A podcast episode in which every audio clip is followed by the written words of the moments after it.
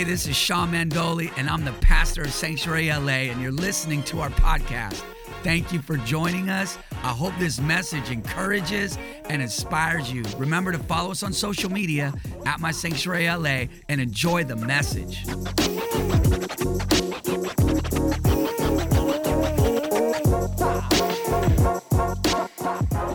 I've got a friend, I'm going to preach in just a moment. I've got a friend, amen. His name is Tony. Tony is paralyzed from his neck down.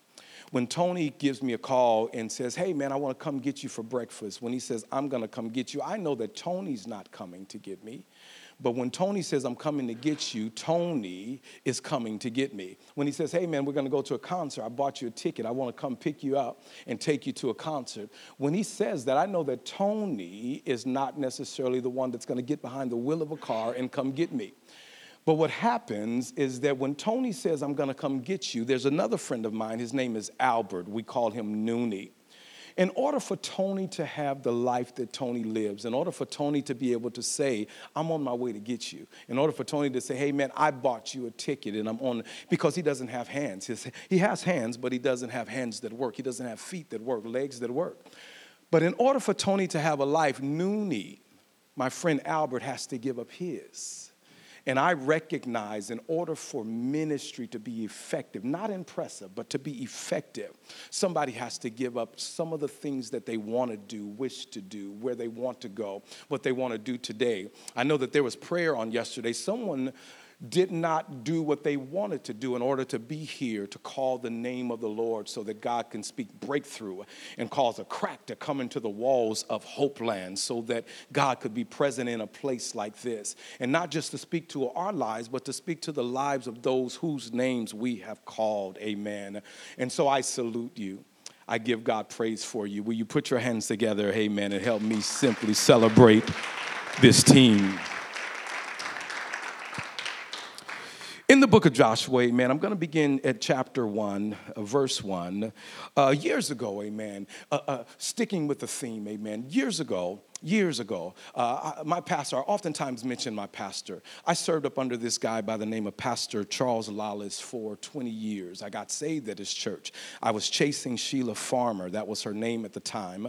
And then, you know, I put some juice on it and made her name Thompson.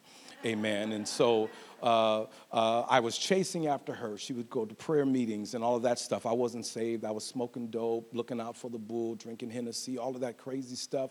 At 16 and 15 and 14, my life was just kind of crazy she, uh, we, we, we, we started dating and seeing each other and became exclusive. And, and uh, she fooled around and went to a church. Her heart wasn't right. And she gave her life to the Lord, amen. And then she came back telling me that she's saved and we can't do what we've been doing and she needs to go to church. And so instead of me going to her house to hang out on a Friday night, she went to a Friday night youth service and then came back even more on fire. Amen. It reminded me that we can't do this and we can't do that. I'm saved saved. I love the Lord. Man, it totally turned my life around. And the thing was, is that I thought that I was supposed to be the dude that leads her, but she was the young lady that led me. I am saved today because of her influence. And I need somebody in the room to understand, man, that your influence is effective. Your influence is powerful. And people may be against you and turn against you and may not like you and think, man, what is all that stuff? You're going down to the church on a Sunday and you've been here on, on Saturday and then you show back up on a Sunday. I need you to know, man, that God is doing something in you and through you. God is for you, God is working through you. And one of the things after becoming saved, one of the major things that I wanted God to do in my life, Nathaniel, is I wanted God to use me.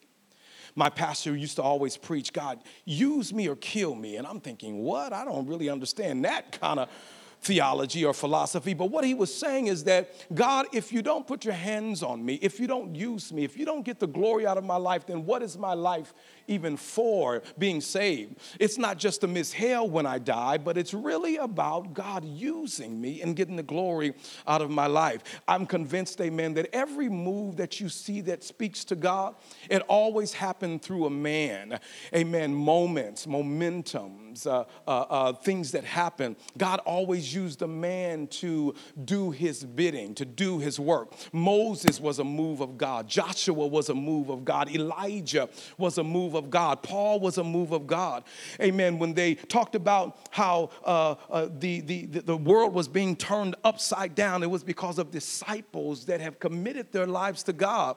And their, their, the commentary concerning them is that these are men that are turning the world upside down. God was moving, but God was moving through men. God, you are the man, you are the woman that God chooses to use in this generation. I need you to know, amen, if, if you may feel a little bit pressure, yeah, yeah, yeah, you should feel some pressure.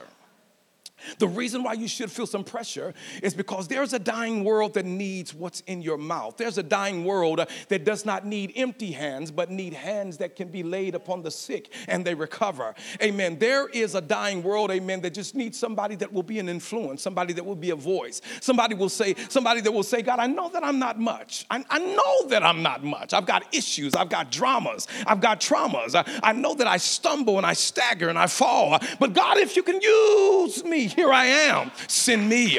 And so that's all that God is saying. God is just saying, I just need somebody that I can step into. He just simply needs a body. That's all that he needs. Moses, here's your body, Moses. I just want to step. Even when Jesus came, he came in the flesh. God just said, I just simply need a body. And I need some room to know that you are that body. You are somebody.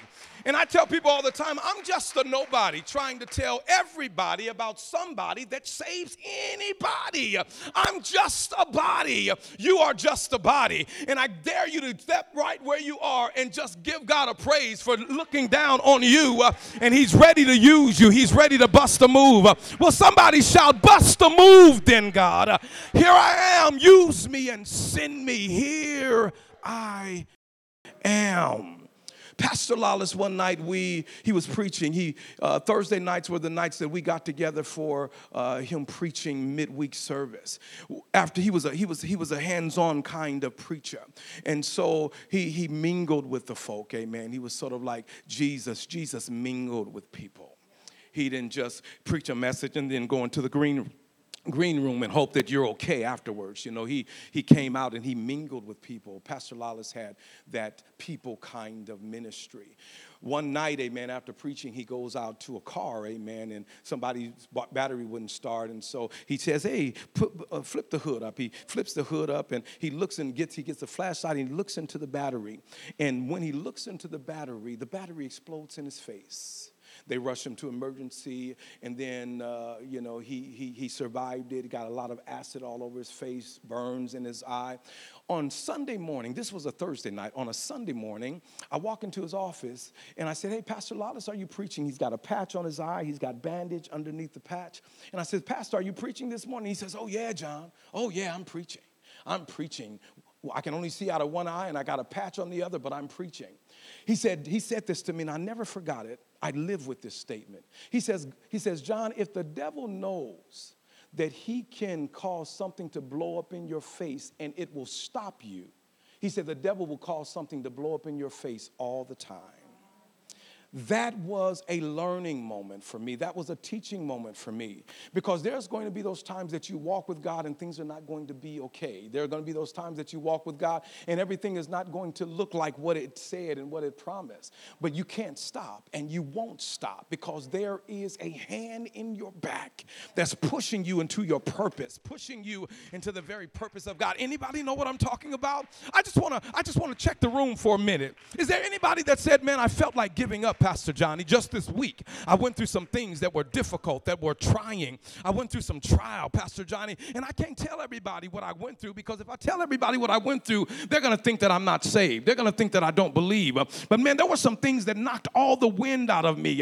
But when I caught my breath, when I caught my breath, I got back up and got myself together and said, For God, I'm going to live, and for God, I'm going to die. Why is that? Because I cannot stop. I will not stop even if I drop, I've got to get back up and fulfill the purpose and plans of God in my life. And I've discovered that you cannot do that in your own strength. You cannot do that in your own ability. You cannot do that in your own capacity. You really need God. Old folk used to sing a song, I need thee, oh, I need thee.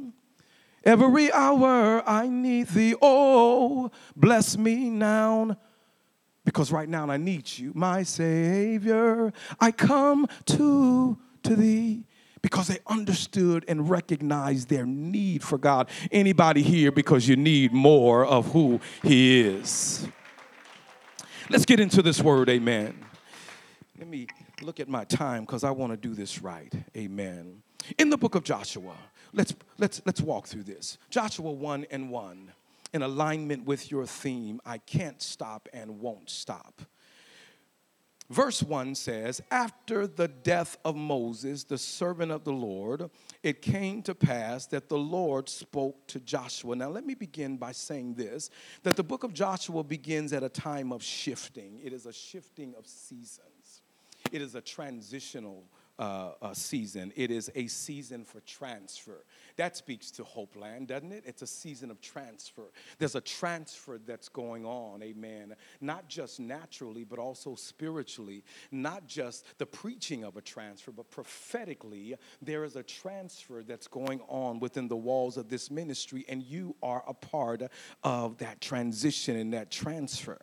And it happens right after the death of Moses. Now, the book of Joshua begins with tension in the text. And of course, I, I, I, I, may use some, some, some theological terms, amen, but there's tension in the text. And all that that means is that there's something that's going on. It starts off with the death of Moses, it doesn't start off with a celebration, it doesn't start off with balloons, it doesn't start off with streamers, it doesn't start off with confetti. It really starts at a very difficult, challenging time. It begins right after the death of Moses. And so somebody say tension. Somebody said with power, tension. There's tension in the text, and, and there's always going to be tension before there is a testimony. And so I need to encourage somebody right there because somebody's experiencing some tension. Somebody's experiencing some things that are extremely uncomfortable, or you're stepping into some things that are not as comfortable as it has been before. But before the testimony, there's always going to be tension. Before God delivers you from the hands of Pharaoh Moses, you're going to have to stand before him. But before he lets you go, he's going to make it very hard for you. There's going to be tension. Before you get through your fast, Jesus, Satan is going to show up and try to get you to eat something, try to get you to really recognize are you really the Son of God? There's always going to be some tension. But I also came to let somebody know that in the midst of your tension, God is about to give you a testimony. Somebody say amen. And I understand because I get it. Amen. I'm flesh and blood just like you are. Amen. I know what it's it's like, amen, to have tension in my life. I know what it's like, amen, to say, God, I don't want the tension. God, will you give me favor without frustration? Will you give me promotion without problems? Will you give me a testimony without tension? Give me a testimony without trial. Give me a testimony that does not include any testing. I get it. God, give me double, but don't give me the difficult with it. God, give me celebration, but I don't want the challenge. God, change me, but don't make me commit to it. God, Anoint me, but anoint me without agitation. Anoint me without being annoyed. Anybody feel like you're anointed, but I'm annoyed at the same time? I just want to know if there's anybody in the room. I'm anointed, but God, I don't want to be annoyed. In other words, God, I want your royalty, but I don't want your carpentry. He was first a carpenter. He had to work before he stepped into his place of ministry, and so work goes with it. In other words, you can't have a crown unless there first be a cross. I remember back in the old school days, they would say, Must Jesus bear the cross alone and all the world go free? No, there's a cross for everyone, and there is a cross for me. But what I love about God is that when there is a test or, the tension in your life, there's always a word. And so the word says that after the death of Moses, the servant of the Lord, it came to pass that God spoke to Joshua, the son of Nun. And so after the death of Moses. Now, notice if you pay attention to your word, it says, after the death of Moses, comma, comma, after the death of Moses, comma. Never put a period where God puts a comma. Because comma says that there's more to come. Comma says that this is not over. You mean the death of Moses? No period, comma. That means that there's more to come. I just need to speak to somebody in the room to let you know, man, that there's more to come. The reason why the devil couldn't stop you, couldn't block you, couldn't hinder you, the reason why something hit your life so hard and you're still here with your hands lifted up and your mouth filled with praise, the reason why you're in the presence of the Lord, bowing in his presence, is because most of the people, amen, that understand what it means to praise God, they also understand what it means to endure problems, what it means to endure affliction, what it means, amen, to have a good day and a bad day, and to understand that God is God of both of them. But I came to tell somebody that even though you may be going through moments of tension, God still has a word. Let me just stop right here and right now and praise God that even when I've gone through, uh, there's always been a promise. It may not look like it, it may not feel like it. Sometimes, amen, I'm reading the word and I'm hearing what God has said of me, what He has spoken of me, and none of my life looks like what He said. But I thank God uh, that He's a man. He's not a man, the word says, uh, that He should lie. If He said it, He's going to do it. If He spoke it, it's going to come to pass. And I dare you to put a praise uh, on it if somebody's in the room going through time of tension, and you understand that in the middle of it all, there is a word from the Lord. And so, after the death of Moses, the Lord speaks to Joshua. The Lord speaks to Joshua, and this is what he says He says, Moses, my servant, is dead. Yeah, yeah, yeah. We're talking about don't stop, can't stop. Moses, my servant, is dead. Now, notice there's no eulogy, there's no memorial service. Now, the Bible says that Moses was a friend of God, but here we are. He was such a friend with God that God says that when I speak to Moses, I speak to him face to face. That's the kind of relationship they had. But when Moses dies, there's no funeral service, there's no memorial service, there's no viewing. All that God steps onto the scene and says is that Moses is dead. Say what? No celebration ceremony. There's no, there's no wake, there's no viewing, there's no nothing. He just simply steps in and says, Moses, my servant, is dead. This speaks to the first point that I have. The goal of God is always movement. The goal of God is always movement. What does that mean? That means that our God is a moving God, that our God is a moving God. The Spirit of God is a moving spirit. In fact, if you read the book of Genesis, the first time that you hear of the Spirit, it says, and the Spirit moved upon the waters.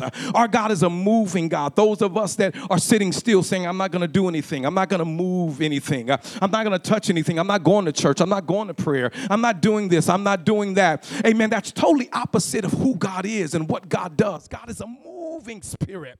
Anybody in the room, amen, you know that you're not where you used to be. And the reason why you're not where you used to be is because God is a moving spirit. Anybody know, amen, that it's not just that you're not where you used to be, you're not where you're going to be because God is not finished with you yet. He is a moving spirit. Some of you are moving in prayer right now, and I need you to know that even if you're moving in prayer, there's some things in your life that are about to move.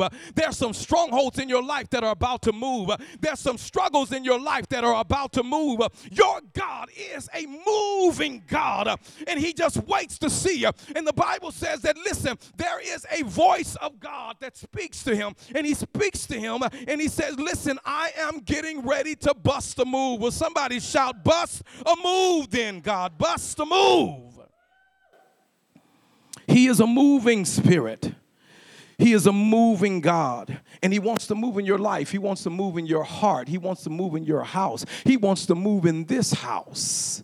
But you got to give yourself to whatever it is that God wants to do next.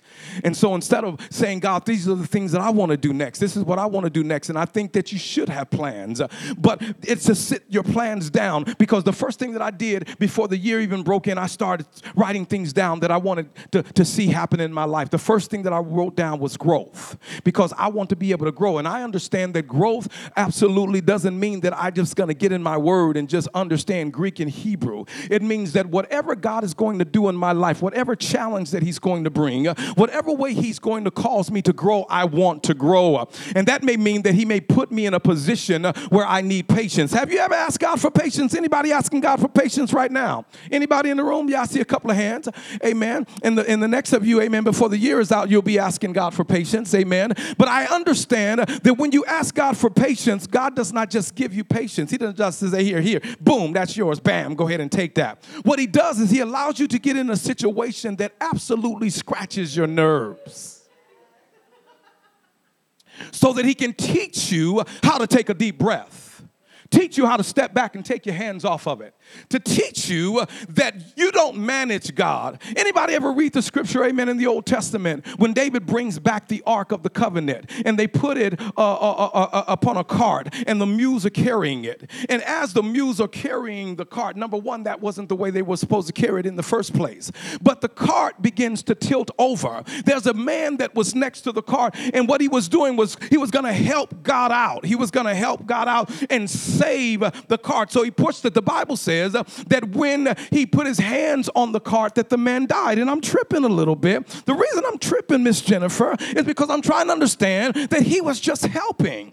And what God is saying is that I do not need your hand to help me. I don't need you to manage me. I don't need you to try to manage your year. I need you to let me be God. Let me tell you what it is that I need you to do. Let me put my hand in your back. And all that I really need from you is a yes. If I say I need you to go left, I just need you to say yes. If I say I need you to go right, I just need you to go right. If I tell you to mind your mouth, I need you to shut up and mind your mouth because I'm God. I don't need you to get in the middle of this and jack all of this stuff up by thinking you're helping me. Uh, let God be God and let everything else be still. We can't manage God. Our position is to get before Him and say, God, manage me. Let me be sensitive to your word and to your voice. And so Moses, my servant, is dead. And so now I need to talk to somebody and I need to turn to the thing that's about to happen next. And like I said, God uses men, God uses women. Amen. God uses everything from prostitutes to prophets. God doesn't care. He just needs somebody that's going to say, Here I am. What do you want from me? And He will use you. Amen. Anybody in the room needs to be used or wants to be used of God? I just want to check the room. I just want to check the room to make sure. Let me deal with this as quick as I possibly can. I'm getting there. And so, because He is a moving God that will not stop and won't stop, and because He wants to move in our lives, move in our house, move in our house, move in our heart, He wants to bust a move in our lives, and uh, he, he, he passes on the eulogy. He doesn't stand there and give Moses his props. He just tells Joshua, Moses, my servant, is dead. And again, the goal of God is always movement. And so, the, what, what, what, I, what, what I started asking God is, why is it that you didn't give him a proper eulogy? Why is it that you didn't speak to everybody and say who he was and, and how you had a friendship with him? How come you didn't have any dialogue with the people so that they can so that they can be lifted? And, and, and the Lord said something to me, and I wrote it down. When God speaks to me, I tend to write it down because perhaps what God was doing by passing up the eulogy is because he wanted people to understand the importance of focus, the importance of, of not sticking to the things that pertain to your history, as important as they are, and miss your destiny. He doesn't want you to cling to a bad past. He doesn't want you to cling to things uh, that mean nothing to you anymore. What I mean by that, they're not a part of your destiny. Uh, he doesn't want you to cling to things. Have you ever listened to, and maybe it's just me, because I know you guys are more anointed than I am. Have you ever been driving down and the record comes on, amen, or song comes on on the radio and it makes you think about Bruce? I'm sorry. It makes you think about, amen, Janet. It makes you think about Gabe. It makes you think about Julio. It makes you think about dude that you used to date, girl that you used to date. And it makes you remember when you were on the beach and Smokey Robinson was saying, Turn the lights down low, baby, come close. Put your hand in mine. Oh, please be kind. Let me touch your heart. Oh, let the fire start. When you listen to that stuff, it takes you back. And God says that I don't want you to be attached to your past. I don't want you to be attached to your history. And so sometimes I need to shift your focus. And so the reason why he's not spending a whole lot of time uh, trying to help people to understand how important Moses was uh, is because God is shifting. When people mourn, when people mourn, they are often cautious to move. And so God is saying, I don't want you sitting around here mourning, I need movement. And so I don't know who that word is for, but God is saying that you have mourned long enough, but now it's time to move. You have mourned over your past long enough, now it's time to move. You mourn over your pain long enough, now it's time to move. You mourn over things that you had no control over, now it's time to move. I see and sense that God is stirring faith in somebody in the room, somebody that's saying, Yeah, that's exactly what I needed to know. Because even though we, we, we, we, man, we go through things, I know what it's like to go through things. I know what it's like to bury my mother. I know what it's like to walk into the room and she is completely gone. I know what it's like, amen, to gain strength and stand over her casket and preach her eulogy. I know what it's like, amen. My, my brother, who is two years older than I am, uh, our birthdays are on the same day. We were like twins. He died a, a, a year ago this month. I know what it's like to walk into the house and see his dead body in a bed, but I know what it's like to also stand over him and to declare a eulogy over his life. And so I get it. I understand that we go through things that are difficult, that are challenging, but God says, I don't need you to stand over their bodies and mourn. I need you to do what you got to do uh, and keep it moving uh, because the rest is yet to come. The best is yet to come. I'm not finished with your life. And if you spend your time mourning, uh, it's going to hinder my movement in your life. Somebody shout, move. Because if you stay where you are, you won't go where you need to go. Look at somebody and just tell them, you got to get up and go. You got to get up and go. You got to get up and go. It's difficult to move forward. It's difficult to move forward. It's difficult to move forward when you are grieving the things that were behind you. Anybody know what I'm talking about? Am I talking to anybody in the room? Because God doesn't want your focus on your mourning. He wants your focus to be set on your moving because God is getting ready to do something in 2020 and He doesn't want you to be attached to your past. God's getting ready to do something in 2020 and He doesn't want you to be holding on and holding on to the leg. Amen. I know what it's like, amen. I remember one of my, one of my sons one time we were playing and I said, I gotta go, Daddy. No, Daddy, don't go. They had my leg. Daddy, don't go. You can't do that in, in this season of your life. You can't hold on to the things that had you bound. There is a door that's open, man, and I got to get out the door. And I remember thinking as my son was holding my leg, Daddy, don't go, Daddy, don't go to work. I kept saying, Man, I gotta go to work. Daddy gotta go to work. If, if, if Daddy don't go to work, you don't eat. Uh, and I was thinking to myself, Man, I gotta get to the door. If I can just get to the door and get in the car and turn the ignition on and get on my way. And I'm talking to somebody in the room. You gotta get rid of the thing that's holding onto your leg and get through the door because at the door there is things, opportunities, uh, and things that God wants to do in your life. Somebody say, Get to the door. You got to get to the door, man. And so the first point that I make is the goal of God is always movement. Somebody say, Move. You've got to let it go and move on. Verse 2 says this He says, uh, Moses, my servant, is dead. Now, therefore, arise, go over this Jordan, you and all this people. He says, Now therefore arise. He's saying, Go over, go over. God is not an undertaker, God is an overtaker. God wants to take you over. I don't care what you have been up under, I don't care what the burden has been, I don't care where your life has been. Because listen, I'm a, I'm, I'm a dude, amen. I grew up without a father, but when I became a father, I realized that that's no excuse for me not to be a good one. I, I, I grew up in a broken home, but that that made me realize even the more I don't have to give an excuse that the rest of my life, when I don't get things right, I'm gonna blame it on a broken home. I, I realized, man, that this is my life. And I felt like this. Even if my daddy wasn't there, that doesn't mean that I can't be a good dad. If, if, if I came from a broken family and my mom had to do it the best that she knew how and tried to put everything together and tried to make things happen, no matter what had happened, if I'm here, I'm here. I need somebody in the room to know that if you're here, you're here.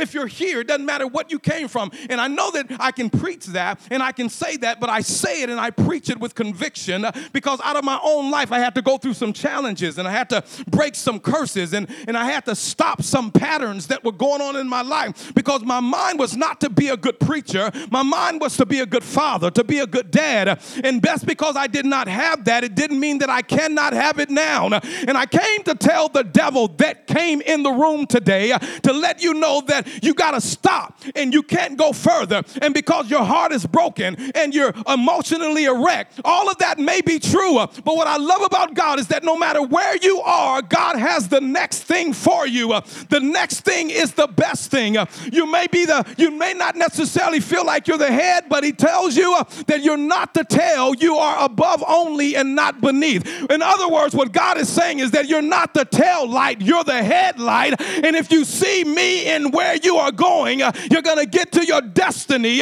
No weapon formed against you will prosper. The gates of hell will not prevail against you. Uh, if God be for you, uh, who can be against you? Uh, will somebody put a praise on it? You are going somewhere. God does not hold you to your past. And so you've got to learn how to move forward.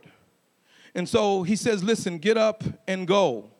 Right in the middle of an emotional breakdown because Moses was everything that they've ever known. He was the one that brought them out. And if you've ever had somebody in your life, man, that, man, they bless you. Anybody got somebody in your life that they just bless you? Man, I, uh, when, when, I pastored a church in Montclair, there, there was a woman, her name was Brenda Stewart. Every time I saw Brenda Stewart walk through the door, the scripture that came to my mind, blessed is he who comes in the name of the Lord because every time that she would come, man, her sleeve would be rolled up and she was ready to work. She was ready to encourage somebody. She was ready to pray somebody through.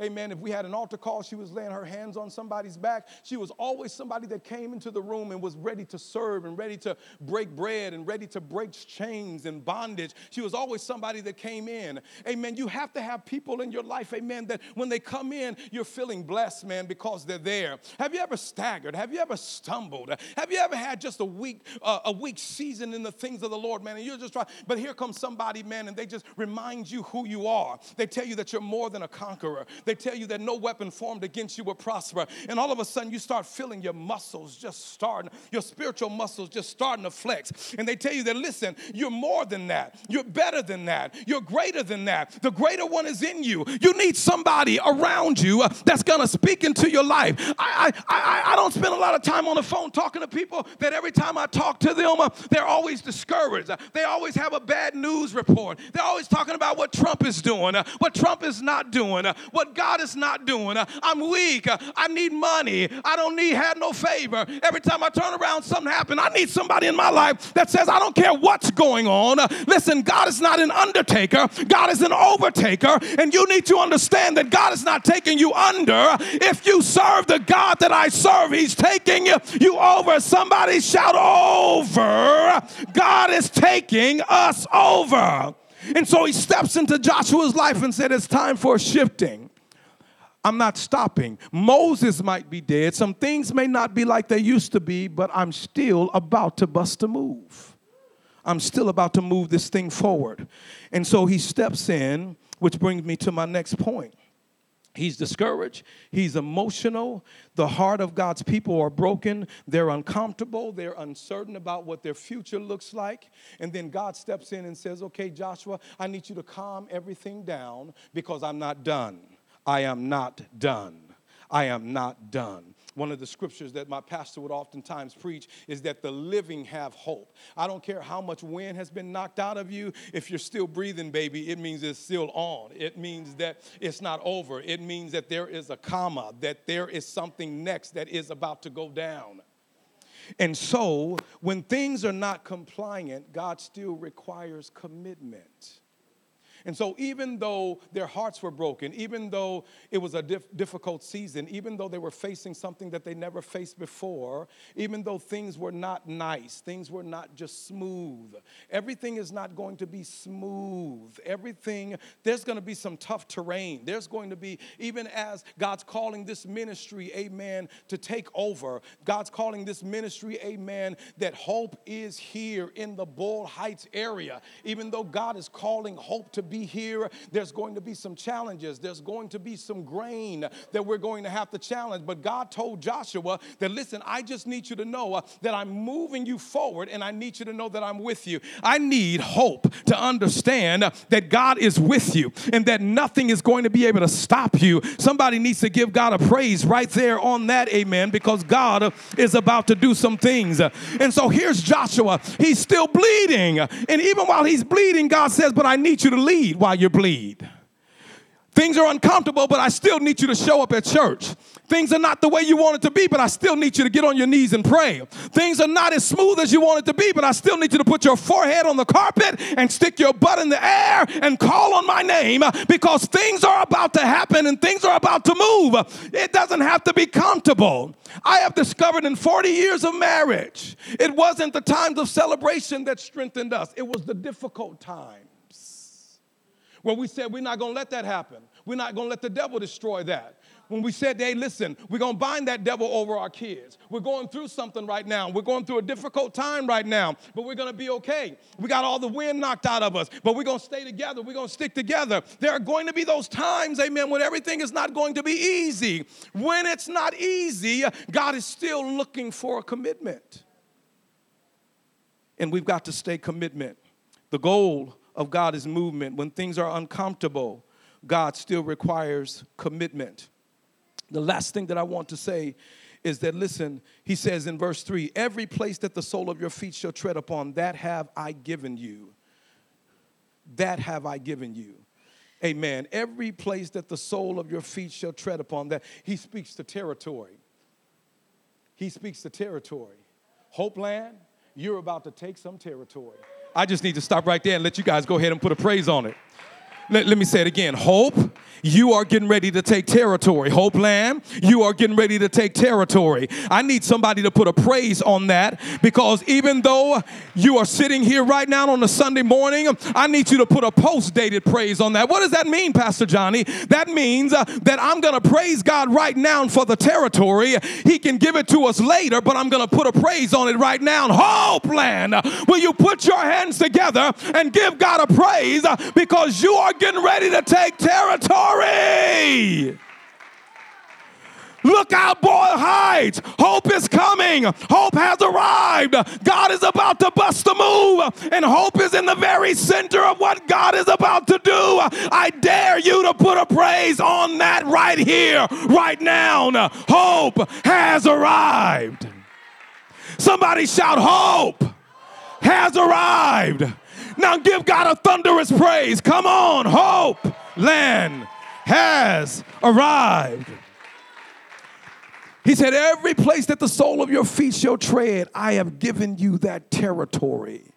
And I noticed, amen, sometimes when I come, Sister Jennifer will have her shoes off. Amen. Amen.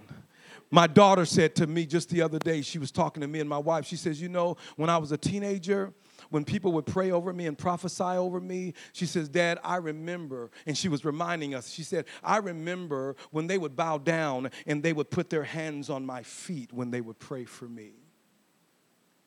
And she said, I recognize two things. She says, when they were praying for my feet, the Bible says that the steps of a good man are ordered by the Lord. And so when they were praying for my feet, they were praying for two things. They were asking God to guide my feet because it's critical in this day that you are walking in the place that God wants you to walk. That you don't go to the left, that you don't go to the right, but you go forward in the things that God is leading. The steps of a good man are ordered of the Lord. She said they were praying that God would guide my feet, but she said they were always also praying that God would guard my feet. Because when God puts me into certain places of territory, He needs to keep me while I'm there. He needs to protect me because I'm going to step into, yeah, yeah, yeah, I hear you, God. Because Hopeland is going to step into places of territory that may be unfamiliar to them simply because God says that I'm getting ready to move you strategically into a place that I've not moved you before. And it's going to require that your feet and your faith come together because it's going to be your feet that follow your faith. And your faith and your feet are going to take you into territory that's uncharted. Uh, but I need you to understand uh, that every place that the sole of your feet shall tread, uh, I have given that to you. That belongs to you. That's that's yours.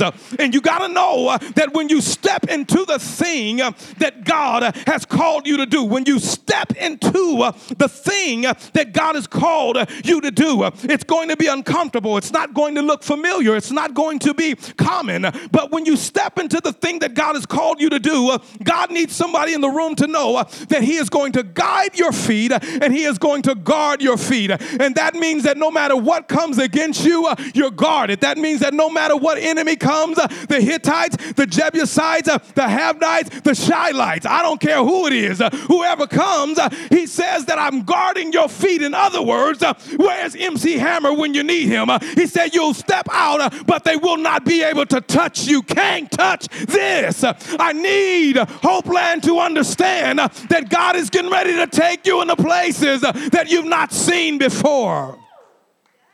He's going to guard your feet. And it also means stepping into it, pressing into it, stepping into it, pressing into it. He says this. He says, verse 6 Be strong and of good courage, for unto this people you're going to divide an inheritance. This place is going to be filled with people that are going to come into their place of inheritance simply because there was somebody that stepped out and stepped in and heard God and said that we are the hope of this generation and this territory that we're sitting on has been given to us. I just want to know, man, are there any soldiers in the room that are hearing the commandment of God in your spirit even as I'm preaching it? Oh, yeah. See, because you think that God's raising up volunteers, but what God's really doing in the spirit is raising up soldiers, raising up disciples that are going to bust the move and hear God, obey God. And not just is it going to be effective for this community and this church, but somebody's house is about to be flipped upside down. Somebody has been struggling with some things, and God is saying, All that I am asking of you is to give me a yes. And once you give me a yes, the things that you have been trying trying to do in your own strength. I am going to bust that move and turn that thing around. I am the Lord that healeth thee.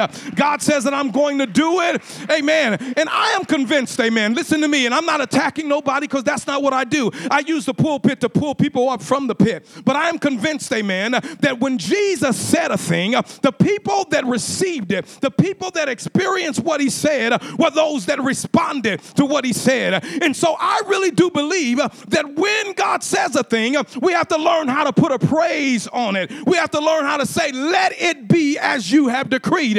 When we say it, we're saying, Amen, Amen, I mean, I mean. Jesus is the only one that before he even says what he has to say, he will Amen himself twice. He will say, Amen, Amen, and then say what he's got to say. And we've got to learn how to say, Amen, Amen, and then put a praise on what he said that he's about to do. Is there anybody in the room uh, don't have no cute praise, uh, don't have no cool praise? Uh, you're going to clap your hands, oh ye people, and shout unto the Lord for what he is about to do. He is about to give you territory. He's about to give you territory. And I know sometimes, amen, you just kind of feel cute because you got your best shoes on. Amen. And I get all that. Amen. But you're going to have to learn how to press into the next thing that God has for you. It's going to require a press. Man, I get up at 4:30 in the morning, sometimes earlier than that. I've learned to get up out of my bed whenever God wakes me up. I can be at work at have to be at work at 6:30. God will wake me up at 2:30 in the morning, and I'll sit up knowing I got to be at work at 6:30, but I'll spend time with God because I don't know what all that means. And sometimes I'm sleepy. Sometimes I'm tired. Sometimes I'm agitated, but I know that I'm hearing God. And I don't know necessarily what all of that means because He doesn't have to tell me He's God. But I do know that He is calling me to a place of obedience. And I believe that if the devil can stop you now, he'll stop you later. And so if he stops you from getting up when God's calling you, he'll stop you later. If he stops you from changing your heart, changing your mind, changing your steps, changing the order of things, getting in the word, he knows that if I can stop you now, I'm going to stop what God wants to do in your life later. And so what does that mean? That means that you have to learn how to press into the things of God in your life. It's going to be a press. But I want somebody in the room to know that your pressing is going to pay off. Can I have just three more minutes and then I'm out of your way?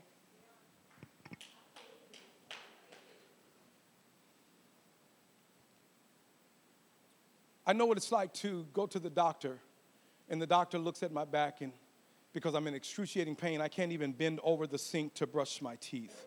I'm in so much pain. I go to the doctor, and the doctor says that your discs are misaligned. they've shifted. You need emergency surgery. I'm going to submit for you to have emergency surgery. I know what it's like to leave that doctor's office and as a pastor, preaching every, every week, multiple times a week, to get up and my pain and, and my back is in excruciating pain, excruciating pain. I can barely get out of my car to walk into the church. I would walk like this. And I would sit down on the front just waiting for my time to preach. And when I would get up, all the pain would go away. I'd get up leaping and jumping. The minute I stop preaching, I go back to my seat, and immediately the pain just screams. Pressing pays off. The doctor never saw the inside of my back, saw the x rays, but there's never been a knife on my back. There's never been any surgery. I'm talking about me. I believe that the reason why God healed me as I went is because I pressed into what He said, and I pressed, and I believe in doctors, and I believe that doctor. But I, as I was preaching, as I was moving, as I was serving the Lord, my pressing paid off. I never had to have surgery. I never had to have surgery. I never had to have surgery. All of a sudden, man, I just got up one morning and I didn't feel the pain in my back anymore. But God reminded me that it was your pressing that paid off. Your pressing pays off. I'll never forget, amen, my daughter. My daughter uh, was diagnosed with cancer. We took her to the doctor. The doctor says, Listen, you've got cancer. And we were going through with that thing, man. We were praying and we were asking God, God, what are you going to do? What, what do we do with this? My daughter kept showing up and would lead praise and worship. She would sing songs like, What a moment he has brought me to. Such a moment. Uh, uh, I found in you. You're the healer. You make all things new. Yeah, yeah. I'm not going back. I'm moving ahead. And she would stand up. Every Bible study, she would press her way with the, the, thought in her mind that I've got cancer, the thought in her mind that will I die with cancer, the thought in her mind that I've seen God heal cancer. And she would just keep pressing. And I would pick her up. Amen. She was a college student. I'd pick her up and bring her to Bible study. Dad, bring me to Bible study. Dad, pick me up. Dad. And I watched her keep going. I watched her keep pressing. We took her to the doctor months later and they examined her again. They found no cancer because pressing pays off. So God tells Joshua, be, be encouraged. He said, because there's going to be some times where there's to, you're to need comfort and you're to need courage. And there's to be those times that you will not get either one of them. But even though what matter the day may bring, I still need you to press into me. Press into the things that I've said. Press into my promise. With pain in my body, I press into the promise of God. God has given this ministry a promise. And I know that I preach long. I'm a long winded preacher. I used to apologize for it, I don't anymore. Amen. Because I'm convinced, amen, that there's a reason God wakes me up at three. There's a reason why God won't let me go to bed. There's a reason why, because we've got to obey God. And I'm also convinced, amen, that it's going to be those of us that press into the things of God that we're going to experience who He is what he said and every promise this year.